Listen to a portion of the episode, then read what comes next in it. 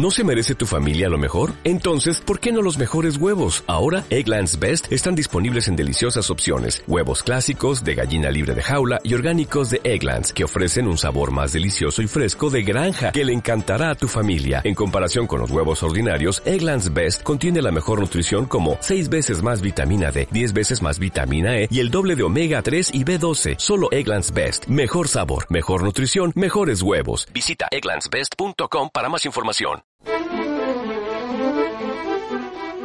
Bueno, pues si tú respetas la ciencia y respetas al científico, pero no tienes ni idea de ciencia, pongo en la publicidad de alimentos y cosméticos palabras que suenen a ciencia, porque le tiene buen respeto, pero no sabes, como no tienes ni idea de ciencia, pues te la cuelo.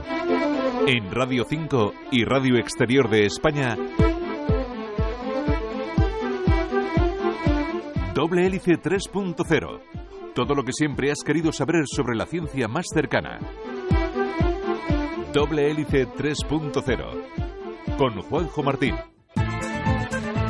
Cada día los medios de comunicación nos someten a un bombardeo de publicidad de productos que nos prometen, por ejemplo, alimentos más sanos, con más propiedades, que nos aportan más nutrientes, que nos harán estar más fuertes, alimentos con esto o sin lo otro, productos que son realmente sugerentes, pero que sin embargo, en la mayoría de los casos, no son como nos prometen ser entramos en un mundo de sugerencias y seducciones. Si vemos una etiqueta con espigas, granos y campos de cultivo, nos lleva a pensar que ese producto es más natural. Parece que está literalmente sacado de la tierra. Imágenes con nubes, colores pastel o tonos de frutas nos indican que el producto es más sano ¿Y qué me dicen de los alimentos que se anuncian sin química? En realidad, no sé, creo que sabemos que nos engañan. Entonces, la pregunta es obvia. ¿Por qué compramos mentiras? Esta es la base del libro que ha escrito nuestro invitado, un análisis de estos productos que no son lo que dicen ser a la luz de la ciencia. Y lo peor de todo es que algunos de estos productos engañosos de los que hablaremos hoy están respaldados por fundaciones y asociaciones científicas, la pátina de verdad que necesitan. Hoy vamos a comprar mentiras. Doble hélice 3.0 y para ello tenemos con nosotros en Radio Nacional de España en Murcia a José Manuel López Nicolás, autor del libro Vamos a comprar mentiras de la editorial Cálamo. Van por siete ediciones. También eh, José Manuel es profesor titular del Departamento de Bioquímica y Biología Molecular de la Universidad de Murcia. José Manuel, buenas tardes. Hola, buenas tardes. Gracias por estar con nosotros para hablar de este tema tan interesante que todos vivimos, que todos vemos. Um, en este libro hablas de alimentos y cosméticos. Si te parece, vamos a comenzar por los primeros, los alimentos. ¿Cuándo se comenzó a poner tan en valor, eh, José Manuel, esos añadidos de los productos? ¿Cuándo se comenzó a poner cosas o a quitar cosas de los alimentos? Yo creo que cuando empezamos a cansarnos de utilizar los alimentos como fuente únicamente nutritiva. Cuando hemos, desde hace un par de décadas, pero sobre todo en los últimos diez años, ya buscamos, le buscamos de todo. Le buscamos que además de nutrirnos, pues nos den placer, que nos ayuden a ayudar el rendimiento físico, al rendimiento intelectual, a nos ayuden a estar en mejor condición nuestros huesos, a ser más guapos. Ya no le vamos buscando al alimento su función tradicional. Y a partir de ahí fue cuando el boom, este del, pues sí, del que se han aprovechado muchísimos sectores. Un alimento que tenga más aditivos, por ejemplo, unas galletas que tengan omega 3, eh, ácido no sé qué, vitamina A, eh, no sé qué, no significa que sea un mejor producto, ¿verdad? Vamos a ver, son dos cosas distintas. Por un lado están los ingredientes estos, como han nombrado muy bien, la vitamina, minerales, omega 3, etcétera, que son los que los convierten en alimentos funcionales, y otra cosa son los aditivos, que ayudan a darle seguridad y a que nosotros pues mejor nos, nos apetezca más esos productos.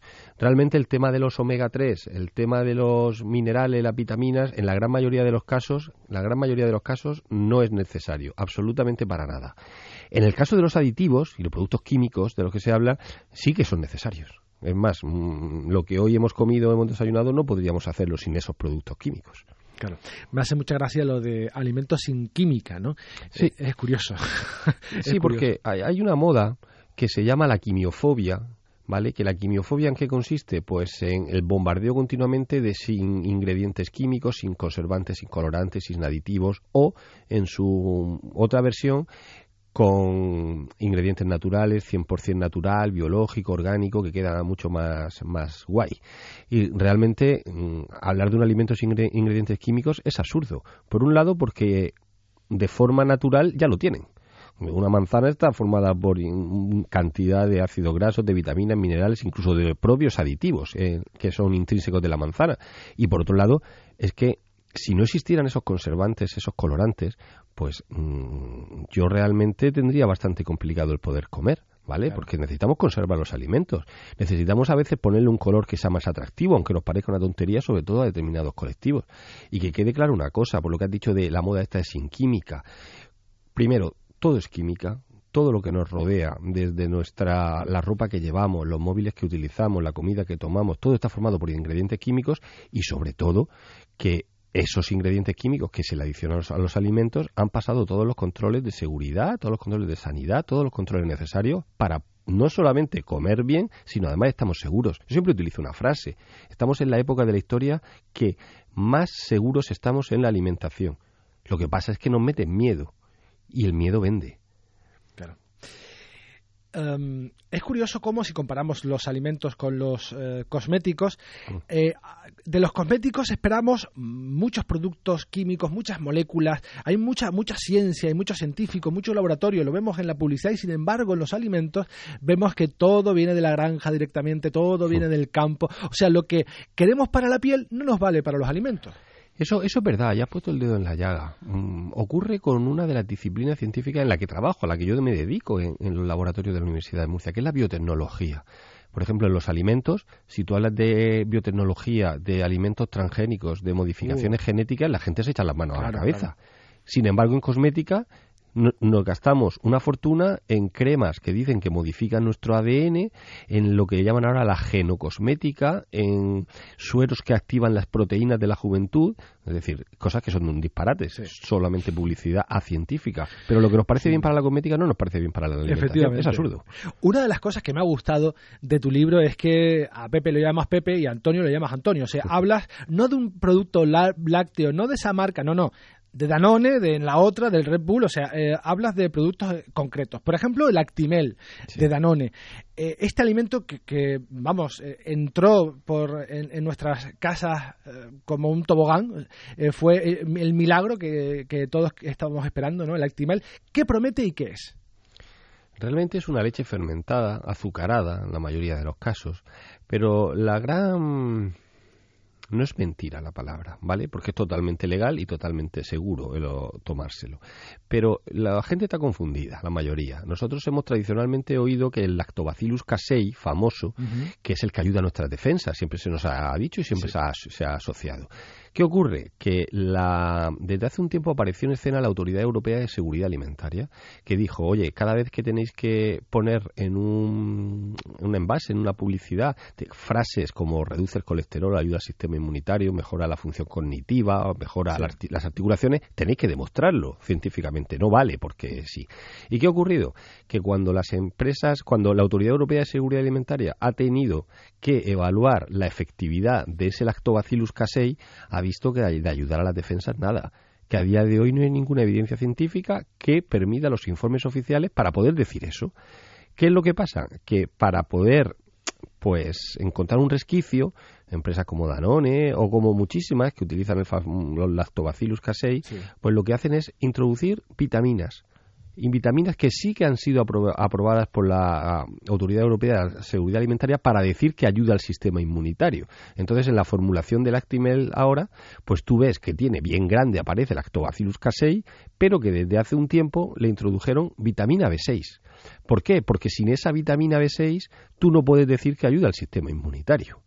Pero es más, si pones vitamina B6 sin poner el lactobacillus casei, ya puedes decirlo. Claro. O sea que solo es la vitamina B6. Claro, lo que la gente no sabe es que en, en un solo plátano, en un solo plátano, pues tú tienes entre tres o cuatro veces más de vitamina B6 que hay en esos botecitos y te vale entre tres o cuatro veces menos. Y que además la población española, según las encuestas de ingesta dietética, no necesita tomar suplementos de vitamina B6. Entonces, el truco está ahí. El truco está en, por ejemplo, alimentos o complementos alimenticios que ayudan a la memoria, a estudiar mejor. Usan mis alumnos. Porque dice que llevan fosfatidilserina, que llevan taurina, jalea real. No, no. Lo que te permite decir eso es que lleva fósforo. Pero en una sola sardina, en una sola sardina, tú tienes el mismo fósforo que en tres cajas de esos complementos alimenticios. Y el único ingrediente que sirve para algo es el fósforo. Aquí yo no digo en, en, el libro, en Vamos a comprar mentiras, yo no digo lo que la gente tiene que consumir o no, pero que consuman con conocimiento de causa. Tú al final ya puedes elegir entre gastarte 60 céntimos en una sardina o gastarte 60 euros o más en esas tres cajas. Al final estás tomando lo mismo. Claro. También suplementos para eh, tener una vida mejor, más energética. Un anuncio que vi ayer para el cansancio ocasional. Claro, ¿quién nos ocasionalmente se siente cansado? Todo, es que es normal, pero no necesitas una pastilla para no estarlo. Con, claro, luego una lista tremenda de, de, vitaminas y, ingredientes que parecen maravillosos, pero que luego hacen, como decían en la serie Big Bang Theory, un, una orina más cara. más. Claro, la gran mayoría de las vitaminas hidrosolubles pues los excesos que tomamos, pues igual que entran, salen, ¿vale? Entonces, por eso se dice la famosa frase que nutricionalmente los, mm, pues los aseos de los grandes estadios deportivos o de los grandes vestuarios son los que están ricos en vitaminas, porque se hinchan a tomarse esos tipos de productos y no les sirve para nada. Los orinan exactamente igual. Pero todo tiene una... Estas cosas, estos eslóganes, no, no son casualidad, ¿eh? Resulta que las encuestas de percepción de la ciencia en España dicen que la gente tiene cada vez mayor respeto por la ciencia y que la profesión de científico, después de la de médico, es la mejor valorada por la sociedad. Entonces, pero también dicen esas encuestas que el nivel científico de la sociedad española es muy bajo. ¿Qué ocurre? Pues que aprovechándose de esos tres datos, pues muchísimas empresas lo que hacen es, bueno, pues si tú respetas la ciencia y respetas al científico, pero no tienes ni idea de ciencia, pongo en la publicidad de alimentos y cosméticos palabras que suenen a ciencia palabras y eslóganes que suenen a ciencia, porque le tiene buen respeto, pero no sabes, como no tienes ni idea de ciencia, pues te la cuelo. Entonces siempre aparece pues un tipo con una bata anunciando el producto porque le da una mayor seriedad, aparece una clínica detrás, porque claro, la gente le tiene buena percepción de la ciencia y eso es aprovecharse de la ciencia para vender productos que realmente no tienen ningún rigor. Esa es la clave de todo esto. Y nos convencen muy, muy rápidamente. Como por, como por ejemplo estos productos lácteos también de Danone que se utilizan para bajar el colesterol. Pero ahí eh, la estrategia es distinta, ¿vale? Ahí Danone no, no, es tan escandaloso como el caso de la vitamina B6. Ahí, eh, esos productos sí que te reducen el colesterol por la presencia de una molécula, pero, te lo, pero realmente te lo, te lo reducen un, un, un 10% o así. Si tú tienes problemas de colesterol, lo que tienes que ir es a un médico y que te dé un tratamiento farmacológico adecuado. Porque por esa reducción del 100% no vas a tener absolutamente nada. ¿Qué pasa? Es más, el colesterol a veces hablamos de él sin tener ni idea de lo que estamos hablando, ¿vale? El colesterol es necesario si realmente lo que ocurre es que tienes muy disparados los, niveles de colesterol, lo que tienes que buscar, lo que tienes que buscar es cuál es la causa que te ha originado esos niveles. Eso es lo que tú tienes que buscar, más que obsesionarte por tomarte un yogur que te reduzca un 10% los, los niveles de colesterol. Claro, ni tomarlo de manera preventiva no, eso es absurdo. El uso que, se suele hacer. Estos tipos de, productos vienen acompañados con la recomendación de hacer ejercicio y llevar una vida sana. Realmente lo segundo es lo que te puede bajar el colesterol. Claro, mm, vamos a ver, es que no estamos centrando todo el rato en la alimentación. No, lo que hay que llevar es una vida sana, con un descanso adecuado, con un buen ejercicio físico y sumado a la alimentación. ¿Vale? Y realmente no es tan difícil, ¿eh? Nos calentamos muchísimo la cabeza si este producto es bueno, si este no, si este me va a ayudar a esto, no. Yo soy de los que siempre he defendido que todos sabemos si realmente estamos llevando unas buenas pautas o no. A mí nadie me tiene que decir cuándo estoy comiendo bien, cuándo estoy comiendo bien, porque realmente lo sabemos todos. Sí, sí, lo sabemos. Un capítulo aparte merecen las bebidas energéticas en tu libro. Red Bull, Monster, que son consumidas, eh, bueno, comenzaron consumiéndose en momentos puntuales para actividades puntuales, incluso en la vida nocturna, pero ahora se consumen como refrescos. Em, ¿Qué precaución debemos tener con estas bebidas? Muchísimo. Para mí son de los productos que existen en el supermercado y en los centros comerciales que, que, pueden causar un mayor daño, ¿eh? tomados de forma irresponsable. Pero es que, primero, eh, cuando se habla de estas bebidas, y en las conferencias que doy, en el libro lo cuento, la gente normalmente dice, bueno, esa bebida lo toman algunas personas. No, no, no. Según las últimas encuestas oficiales de la Unión Europea, las toman el 80% de los adolescentes de forma habitual, ojo, y casi el 20% de los niños entre 3 y 10 años. Dios mío. Por otra parte, el contenido que tienen, ¿cuál es? Primero, una serie de moléculas que no sirven para nada que son por las que las pagan. ¿eh? Estoy hablando de la taurina, la carnitina, etcétera. Esas, la autoridad europea ha dicho que no se le ha demostrado ninguna función. Luego, estos envases, que son los que más se venden, los de 500 mililitros, llevan entre dos y tres cafés, el equivalente. Cuando un chaval sale, no se toma una bebida solo, ¿eh? Se toma dos, tres y cuatro. Pues tú grande tomarte tres, estamos hablando de tres cafés. De tres por tres, nueve cafés. Pero sobre todo, lo más peligroso que llevan es la cantidad de azúcar. Una sola bebida puede llegar a tener casi 75 gramos de azúcar. Para que la gente se haga una idea, 75 gramos de azúcar puede ser el equivalente a 15 sobres de azúcar de los que, de los que tomamos con el café, nos ponen las cafeterías. Pero voy más allá. La Organización Mundial de la Salud dice que se pueden consumir, no que se recomiende, sino que se pueden consumir como mucho diariamente 25 gramos de, de azúcar añadido. Pues bien, una sola bebida de esas puede tener el triple de, la, de todo el azúcar que se podría tomar en un solo día. Claro, eso es un peligro. La relación, estamos hablando del triple, 75. Con un bote ya tienes todo el azúcar de tres días, cuando además nosotros consumimos azúcar de un montón de productos sin saberlo. Y por otro lado, está más que demostrado la relación entre azúcar y obesidad, caries, enfermedades cardiovasculares, un, montón de patologías. Entonces, no entiendo cómo se puede vender 75 gramos de azúcar por, por un euro y, sobre todo, cómo está al alcance de, de, niños con los índices de obesidad infantil que hay en este país. Yo tampoco lo entiendo. Luego seguiremos hablando del azúcar y de cosméticos, pero ahora vamos a dar paso a nuestro habitual reportaje. Hoy les hablaremos de la próxima misión espacial que pretende responder a la pregunta ¿por qué diablos hay metano en Marte?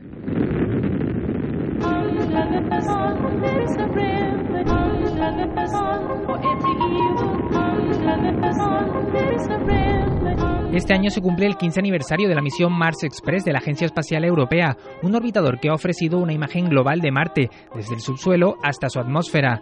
Ahora, tras su fase de frenado, el orbitador TGO de la nueva misión ExoMars se prepara para aprobar sus instrumentos a partir del 23 de marzo y un mes después ponerlos en funcionamiento con un objetivo prioritario, resolver el misterio del metano en el planeta rojo.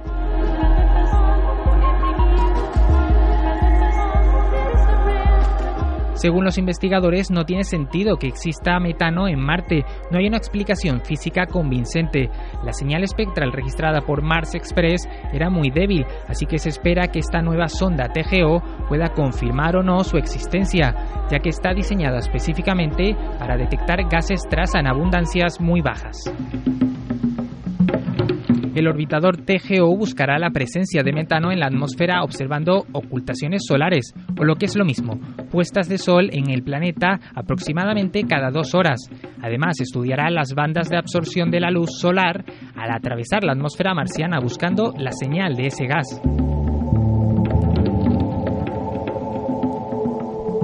Aunque la nueva sonda TGO realizará otras actividades de investigación mientras orbita Marte, el objetivo principal es saber cómo es el conocimiento completo del metano.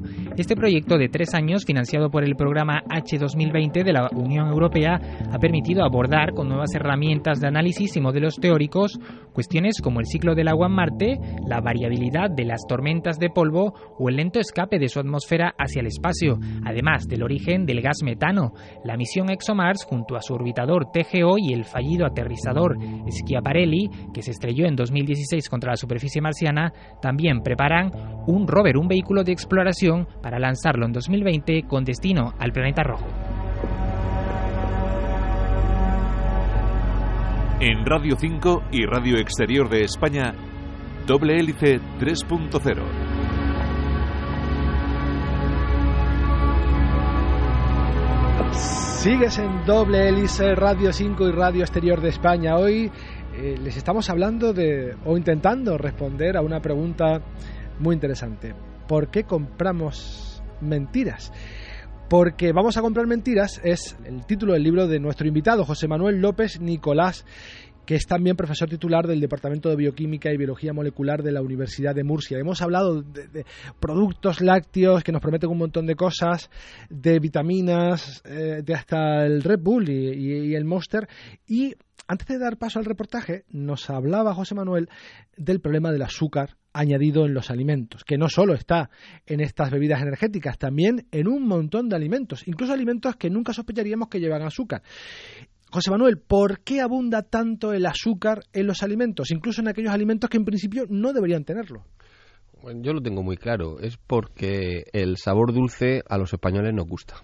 Y ya está. Y las últimas encuestas lo demuestran. Es decir, nosotros tenemos una percepción del dulzor muy baja, por lo cual enseguida el umbral es muy bajo y lo vamos demandando. Además, porque tecnológicamente ayuda a determinadas cosas, pero la gente no sabe. Por eso mi recomendación del azúcar siempre es azúcar cero. Azúcar cero. ¿Por qué? Porque a esos 25 gramos llegamos sin saberlo. La gente no sabe que en el pan de molde normalmente lo, asocia la gente a que hay azúcar. No. no. Cuando toma una salsa de tomate, ¿la gente asocia que está tomando grandes cantidades de azúcar? No. Por ejemplo, cuando tomamos, eh, pues esto, el colacao, el Nesquik, etcétera, eh, la gente no lo asocia a azúcar. De hecho, mucha gente y muchos niños se toman las dos cucharadas de colacao o tres que le ponen y luego le adicionan azúcar. Entonces, por eso la recomendación es cero, porque tú llegas a los 25 gramos sin saberlo y lo es que lo vamos demandando. Eso es lo que ocurre con los edulcorantes artificiales. Sacarina, aspartamo, ciclamato, etcétera, lo de los productos light. ¿Qué es lo que ocurre? Pues que esos productos son malos. Bueno, pues yo siempre he defendido que el, claro, el aporte calórico es cero respecto a los que no son light. Pero ¿cuál es el problema que tienen? El problema no es que la sacarina o el aspartamo sean peligrosísimos, como hay gente que nos dice, eso no es verdad, no hay ningún problema con ello. Pero el problema es que el producto light tiene un poder de edulcorante, ese sabor dulce que digo, tan grande, que lo que ocurre es que cuando no existe la posibilidad de tomar el producto light, vamos demandando azúcar, porque hemos acostumbrado a nuestro paladar y nuestro perfil sensorial a tomar azúcar. Entonces, claro, si tú siempre, lo que habría que hacer es, yo siempre digo, no tomar productos light, no tomar refrescos con azúcar, sea edulcorante o no sea edulcorante, por el hecho que te está acostumbrando, te está pidiendo el sabor dulce y en cualquier momento lo tomamos. y es un peligro, engancha. Engancha. Y los eh, productores lo saben. Hombre, claro que lo saben. Eh, hay, estudios de percepción sensorial que están clarísimos y son los que se basan a la, hora, del desarrollo de nuevos productos. Pero, José Manuel, ¿por qué veo el sello de fundaciones y asociaciones científicas relacionadas con el corazón, con la diabetes, etcétera, mm. sellos oficiales en galletas, en productos que a mí, sinceramente, no me parecen los más recomendables para los niños incluso? Pues mira, no tengo ni idea. ¿Me has preguntado por qué? Pues yo no lo sé. Me lo puedo intuir. ¿Lo puedo intuir qué es? Pues porque, vamos a ver, aquí todos salen ganando. Yo supongo que eh, llevarán su remuneración económica. No lo sé, no lo sé. Pero lo que no entiendo, no entiendo. Como por ejemplo, hay fundaciones, por ejemplo, yo tengo familiares que están enfermos del corazón. Si ven un producto en la, la, que en la publicidad dice que ayuda al corazón y que está avalado por la Fundación Española del Corazón, pues es totalmente lógico que lo consuman. Yo lo haría. Pero claro, cuando estamos hablando de productos basados en ingredientes como el omega 3 y resulta que una sola rodaja de salmón, una sola rodaja de salmón tiene la misma cantidad de omega 3 que 81 comprimidos de ese producto, pues realmente no entiendo, no lo sé, cuál es la razón por la cual la Fundación Española del Corazón recomienda ese producto, recomendaba ese producto. No entiendo por qué las asociaciones de pediatría, las asociaciones infantiles recomiendan tomar galletas que tienen una serie de grasas hidrogenadas de azúcar por las nubes. No entiendo cómo asociaciones de mm, sociedades dietéticas pues avalan una serie de productos de repostería infantil. No, no, no, no me cabe en la cabeza, porque además a los padres les quita la mala conciencia. Eso lo decía el otro día un amigo, porque tú te peleas continuamente con tu hijo por la tarde a la hora de darle la merienda. Si le llevas fruta, pues entonces yo no quiero fruta, yo quiero el bollo, el bollo de, con chocolate dentro. Entonces el padre, los padres y las madres siempre estamos luchando por eso. ¿Qué ocurre? Que si de momento te aparece un bollo con ese chocolate y que está avalado por una asociación, pues tú dices, porque se tome el bollo. Si está... Y entonces, claro, pero eso es un disparate. El motivo no tengo ni idea. Mi, lo que pienso es que pues aquí habrá unos contratos que todo el mundo ganará, pero no lo sé y no debería ser así. No, de verdad. Eh, le preguntaremos a ellos, eh, seguro. Abrimos el capítulo de los cosméticos brevemente para mm, hablar de otros productos que nos prometen cosas maravillosas, que todos sabemos que no van a cumplir, pero los seguimos comprando.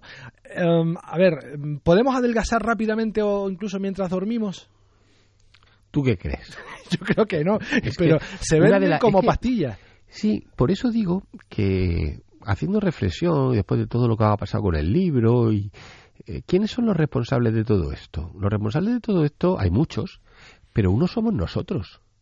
¿Por qué? Pues porque la pregunta es, ¿alguien piensa que vas a adelgazar por la noche por tomarte unas pastillas. En el fondo, um, ¿a alguien le cae en la cabeza? No, pero lo sigue, lo haces ese producto líder de venta. Entonces te estás engañando a ti mismo y tú tienes responsabilidad si sigues consumiéndolo.